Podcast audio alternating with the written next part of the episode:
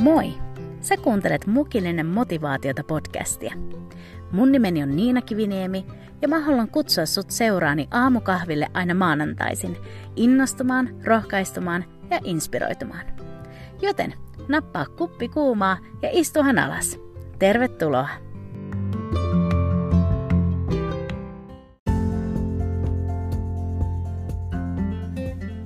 Huomenta, ihana podcast-perhe.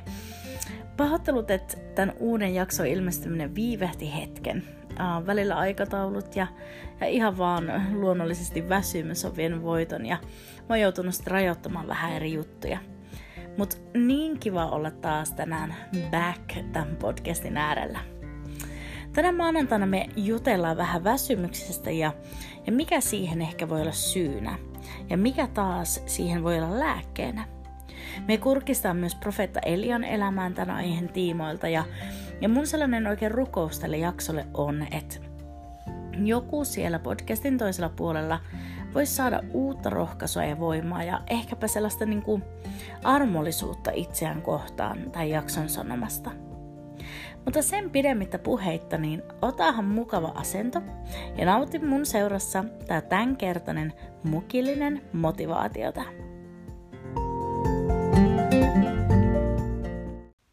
Monestakin eri syystä mun mielessä ja sydämellä on viime aikoina ollut ajatus levosta ja, ja mitä se merkitsee ja paljonko sitä milloinkin tarvitsee. Mä oon itse kokenut tarvitsevani sitä ekstra paljon tässä jo jonkin aikaa. Mä tiedän, että mä oon niin usein jo jakanut täällä mun oman elämäni viime vuoden haasteista, tämän PTSDn kanssa, ja, ja musta tuntuu, että mä alan jo kuulostaa sellaiselta rikkimenneeltä levyltä, ja mä toistelen tätä uudelleen ja uudelleen. Mutta jokainen meistä tietää, että kun on käynyt jotain tosi traumaattista tai, tai tosi vaikeaa juttua läpi, niin se on jotenkin niin elämää muuttavaa, että se tuntuu niin kuin olisi elämä ennen ja jälkeen tämän kokemuksen. Ja siitäkin syystä mä huomaan palavani näissä jaksoissa aina jotenkin tuohon kokemukseen. Jumala on niin paljon opettanut mua tämän traumaperäisen stressioireyhtymän eli, eli PTSDn kokemuksen myötä, joten siksi se on usein mukana näissä jaksoissa, joissa mä jaan asioita mun sydämeltä. Mutta tämän pienen pohjustuksen myötä, niin tänään mä haluan jakaa ajatuksia levosta ja ajatuksista, joita mä koen Jumalan kuiskanneen mun sydämelle – Jokainen kovan elämän jakson kokenut tietää, miltä tuntuu päästä sen taiston tai, tai tällaisen myrskyn toiselle puolelle. Se tunne, että olisi taistelu kovaa ja synkkää pimeyttä vastaan.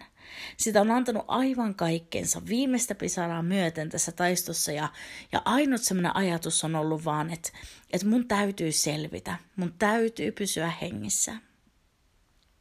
Mä oon tosi sellainen niin kuin visuaalinen ihminen ja, ja siksi mä usein näen tällaiset taistot, joista mä nyt puhun, niin ihan niin kuin noissa semmoisia elokuvia mun päässä.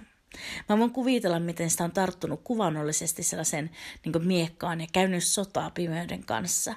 Se sotatantare on sellainen pimeä, usvainen ja kylmä. Sitä vihollista ei ehkä edes näe silmillä, mutta sitä vaan tietää, että tässä käydään taistelua elämästä ja kuolemasta. Tämä on ehkä eka kerta, kun mä kuvailen myös tätä mun viimevuotista taistelua näin. Mutta mä haluan tätä kautta antaa sellaisen mielikuvan siitä, että mistä ollaan tulossa tähän hetkeen. Ja sä, joka oot tulossa sun omalta sotatantereelta, niin sä tiedät just, mistä mä puhun. Mä oon saanut jo jonkin aikaa elää elämässä niin, kuin niin paljon onnellisempaa vaihetta ja, ja mä oon todellakin saanut nauttia Jumalan hyvyyttä kaiken rankan jälkeen. Ja musta on sisäisesti tuntunut, että, että se sotatantre on jäänyt selkeästi taka-alalle, mutta vaikka mä oonkin saanut niin sanotusti astella sellaiselle vihreämmälle niitylle nauttimaan aurinkoisista päivistä, niin se tunne ja totuus on, että mä oon aivan vasta käynyt tosi kovan taistelun läpi. Sellaisen taistelun, jossa mä annoin kaikkeni, jotta mä selviytyisin ja mä pysyisin kiinni elämässä. Niin, se pistää jotenkin miettimään just sitä, että, että miten harvoin me tiedetään, missä kohtaa tarinaa me kohdataan ihmisiä meidän lähellä. Siis, että joku voi vaikka seurata mun elämää esimerkiksi somen kautta ja ajatella, että, että miten onnellista ja ihanaa elämä on – Ja älä ymmärrä mua väärin, mä oikeasti elän tosi onnellista elämänvaihetta just nyt. Me ollaan jo kovasti keskellä häävalmisteluja mun sulhasen kanssa ja, ja mä saan kulkea kohti yhtä mun unelman to- toteutumista, kun musta tulee mun unelmieni prinssi vaimo. siis tää on niin ihanaa. Mutta samalla kaiken tämän ihanan ja onnellisen takana on nainen, joka on just selviytynyt tuosta sodasta. Tärkeät ja selviytymiseen käytetyt aseet on aivan kuin tipahtanut vaan maahan. Sodasta on selvitty ja taistelusta on tultu Jumalan avulla voitteena kotiin ja nyt pitäisi jatkaa eteenpäin. Oman taistelun keskellä tai sen jälkeen mä jotenkin odotin, että se toipuminen kaikesta olisi paljon nopeampaa. Et kun elämä alkoi kirkastumaan, niin sitä ajattelet, että finally, nyt noustaan ylös ja mennään uusia juttuja kohti. Mutta tiedätkö mitä? Se ei ollutkaan niin. Kun me ollaan annettu kaikkemme näistä raskaista asioista selviämiseen, niin seuraava vaihe ei olekaan, että mennään vaan uusia seikkailuja kohti, vaan voitetun taistelun ja uuden seikkailun välillä usein tarvitaan lepoa. Tässä yksi ilta tällä menneellä viikolla, niin mä olin yksin kotona ja mä huomasin taas ajatuksissani menevän siihen viime vuoden tapahtumiin ja, ja siihen, mikä ero sen ajan ja nykyisen hetken välillä on. Mutta samalla mä mietin ja mä pohdin, että että mikä musta on vikana, kun mä en vieläkään koe energiaa tai voimia tehdä samoja juttuja, mitä mä kykenin tekemään ennen koko tota vaikeaa ajanjaksoa. Missä on se Niina, joka jaksaa painaa erilaisten vastuitten ja tapahtumien ja tilaisuuksien keskellä viikonlopusta toiseen? Missä on se Niina, joka kirjoittaa uusia lauluja yhtenään ja on täynnä inspiraatiota luoda uutta? Miksi ne jutut, jotka tuntu ennen niin helpoilta, vaatii nykyään niin paljon ponnisteluja? Tuota kaikkea pohtiessa yhtäkkiä mun sydämelle nousi sanat, jotka mä tiedän, että ei tullut vaan mun omista ajatuksista – Mä kuulin tällaiset sanat, lepoa ja ravintoa. Lepoa ja ravintoa. Mitä ihmettä, mä ajattelin. Mutta sitten saman tien mä muistin erään tilanteen ja tapahtuman raamatun, raamatusta tämän profetta Elion elämästä. Ja mä sain aavistuksen siitä, mistä on kyse. Sä ehkä muistat Elian vanhasta testamentista. Hän oli voimallinen Jumalan profeetta, joka oli mukana monenlaisessa ihmeessä – Eräs kirjailija tiivistää Elian elämää näin.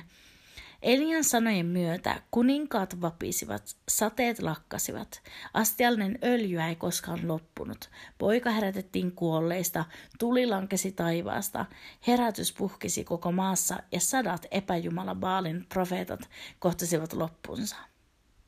Ensimmäisessä kuningasten kirjassa me luetaan Elian elämästä ja hänen elämää ei tarvitse kauan tutkia, kun käy selville, että, että kyseessä on tosi voimallinen Jumalan palvelija. Ja katsotaan nyt sinne ensimmäisen kuningasten kirjan 18 lukuun, missä Elia tuhoaa Baalin profeetat. Tämä alkaa siitä, miten Elia kohtaa kuningas Ahabin ja kertoo tälle, kuinka hän on syypää Israelin kansan ongelmiin, koska hän on hyljännyt Herran käskyt ja seurannut baaleja. Elia haastaa Baalin profeetat tietynlaiseen taistoon, missä otetaan selville, että kuka on todellinen Jumala. Elian Jumala vai heidän Jumalansa Baal. Elia astuu koko kansan eteen ja sanoo jakeessa 21 näin. Kuinka kauan te onnutte molemmille puolille? Jos Herra on Jumala, seuratkaa häntä, mutta jos Baal on Jumala, seuratkaa häntä. Ja mä luen vielä tästä jakeesta 23 eteenpäin, missä Elia ohjeistaa, miten tämä annettu haaste toteutetaan. Antakaa meille kaksi mullikkaa ja valitkoot he itselleen toisen mullikan. Paloitelkoot sen ja pankoot kappaleet puiden päälle. Mutta älkööt pankot tulta. Ja minä valmistan toisen mullikan ja asetan sen puiden päälle, mutta en pane tulta. Sitten huutakaa te Jumalanne nimeä ja minä huudan Herran nimeä. Se Jumala, joka vastaa tulella, on Jumala. Ja sitten tästä eteenpäin me voidaan lukea, miten nämä Baalin profeetat tekee kaikkensa, että Baal lähettäisi tuleen. Ne huutaa ja tekee aivan ihme juttuja ja, ja vaipuu välillä johonkin ihme transsiin ja vaikka mitä, mutta tulta ei vaan näy eikä kuulu. Sitten on Elian vuoro. Elia pyytää jopa kaatamaan vettä rakennetun alttarin päälle ja, ja tämä jotenkin hienosti kuvaa sitä luottamusta ja varmuutta, joka Elialla on Jumalaa kohtaan. Sitten Elia rukoilee näin. Herra, Abrahamin, Iisakin ja Israelin Jumala, tulkoon tänä päivänä tiettäväksi, että sinä olet Jumala Israelissa ja että minä olen sinun palvelijasi ja että minä olen sinun käskystäsi tehnyt kaiken tämän. Vastaa minulle, Herra, vastaa minulle, että tämä kansa tulisi näkemään, että sinä, Herra, olet Jumala ja että sinä käännät heidän sydämensä takaisin. Silloin Herran tuli iski alas ja kulutti polttouhrin, puut, kivet ja mullan sekä nuoliveden, joka oli ojassa. Kun kaikki kansa näki tämän, lankesivat he kasvoillensa ja sanoivat, Herra on Jumala, Herra on Jumala. Sitten Elia käskee ottamaan kaikki Baalin profeetat kiinni ja tuhaa heistä jokaisen. Näitä Baalin profeettoja oli joku 450, joten ei ollut mistään pikkujoukosta kyse. Kaiken tämän suuren voiton jälkeen Elia saa kuulla, että Isabel, kuningas Aabin vaimo, on käskenyt tappamaan Elian, koska hän tuhosi Baalin profeetat. Ja niin Elia kauhuissaan pakenee erämaahan. Elia masentuu ihan täysin tästä kaikesta ja, ja pyytää siellä erämaassa, että Jumala antaisi hänen vaan kuolla.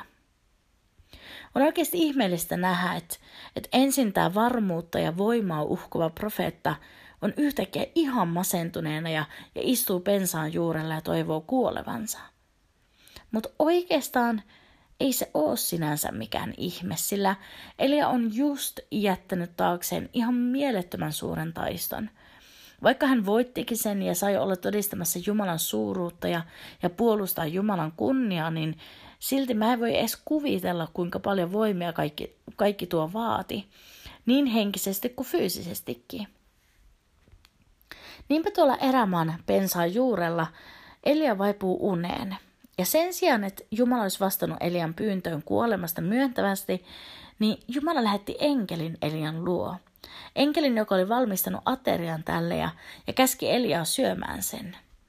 Sitten Elia nukkui taas ja jälleen enkeli herätti Elian ja käski tätä nousemaan ja syömään. Tämän aterian ja ruoan voimalla Raamattu kertoo, että Elia jaksoi matkata 40 päivää ja 40 yötä. Ja just tämä enkelin ilmestyminen Elialle on koskettanut mua näinä päivinä. Eli on tulossa elämänsä taistelusta ja Jumalan viesti hänelle väsymyksen keskellä ei ole, että nyt vaan pudistelet tomut pois ja uutta haastetta kohti. Vaan itse asiassa Jumalan viesti on eat, sleep, repeat. Et nyt lepää, ravitse itses ja toista sama. Tämä raamatun kohta on siunannut mua tässä oman väsymyksen keskellä. Ensinnäkin, että ei ole mikään ihme, että me ollaan välillä uupuneita. Jokainen meistä vuorolla joutuu taistelemaan omat taistonsa. Sitten toiseksi, miten lohduttava on tietää, että Jumala ei vaadi tai puske meitä johonkin uuteen taistoon saman tien, vaan hän kutsuu meitä lepoon ja saamaan ravintoa. Ehkä sä oot tässä tilanteessa just nyt. Sä oot aivan poikki kaikesta, mitä sä oot joutunut käymään läpi ja vaikka pahin on sinänsä ohi, niin sä et silti koe olevas valmis tarttumaan uuteen haasteeseen. Ensinnäkin muista, o armollinen itsellesi. Jumala on armollinen hyvä Jumala, joka tietää sun voimavarat, eikä hän pistä uusia vaatimuksia sun harteille silloin, kun sun voimat on loppu. Jumala kutsuu sut lepäämään, lepäämään hänen läsnäolossaan. Jeesus hän sanoo, että, että tulkaa minun tyköni kaikki työtä tekeväiset ja raskautetut, niin minä annan teille levon. Läheisyys Jeesuksen kanssa on sellaista ihanaa lääkettä uupuneelle. Ja mä uskon, että on tärkeää niin kuin lepoa, just totta kai sellainen fyysinen lepo, mutta sitten samalla lepo Jeesuksen läsnäolossa. Että vaikka ottaisi taukoa erilaisista vastuista, esimerkiksi seurakunnan arjessa, mutta silti on äärimmäisen tärkeää, ettei ota lepoa Jeesuksesta. Sitten ravinto. Kaiken rankan jälkeen on tärkeää, että me saadaan taas ravittua omat itsemme. Ja jälleen totta kai tähän liittyy ihan normi ihmisyyteen kuuluvat jutut, että tekee niitä asioita, jotka tuottaa energiaa ja voimia itselle ja, ja inspiroi. Mutta hengellisestä näkökulmasta mä uskon, että Jumalan sana on se, on se leipä, joka ravitsee meitä ja meidän sisintä. Kun me pysytään sanassa, me pysytään Jeesuksessa ja meidän voimat taas niin palautuu. Mä uskon oikeasti näin.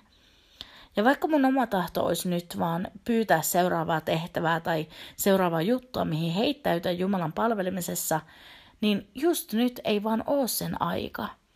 Vaan nyt on aika eat, sleep, repeat. Eli levätä, ravita ja toistaa tämä. Mä uskon, että joku siellä podcastin toisella puolella tarvitsee kuulla kaiken tämän. Sä oot ehkä ihmetellyt, että mistä sun uupumus johtuu. Että sun pitäisi olla jo voimissa tähän mennessä. Ehkä sun on, taistosta on jo hetki.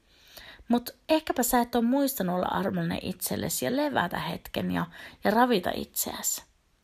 Matkaa on vielä jäljellä ja Jumalalla on uusia seikkailuja meille varattuna, mutta me ei jakseta, jos me ei huolehdita, että me saadaan tarpeeksi lepoa ja ravintoa.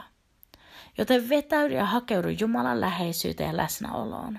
Lepää siinä. Hänen henkensä virrassa me todella ollaan virvoittavien vetten tykönä. Sitten nauti Jumalan sanaa. Ravitse sun sisintä. Muistuta itseäsi Jumalan uskollisuudesta ja hyvyydestä. Aivan kuten fyysisestikin, me tarvitaan lepoa ja ravintoa. Niin myös tarvitsee meidän sisin ja se meidän hengellinen minä. Joten eat, sleep, repeat. Ja sit vasta uusia seikkailuja kohti.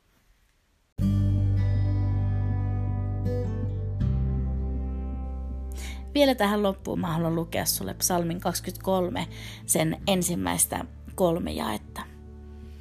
Herra on minun paimeneni, ei minulta mitään puutu. Viereiselle niityille hän vie minut lepäämään, virvoittavien vetten tykö hän minut johdattaa. Hän virvoittaa minun sieluni, hän ohjaa minut oikealle tielle nimensä tähden. Hei kiitos niin paljon sun seurasta tänään. Jos sä haluat pysyä podcastin matkassa tuolla somessa, niin laita ihmeessä seurantaan nämä tilit Instassa ja Facebookissa, että mukillinen motivaatiota.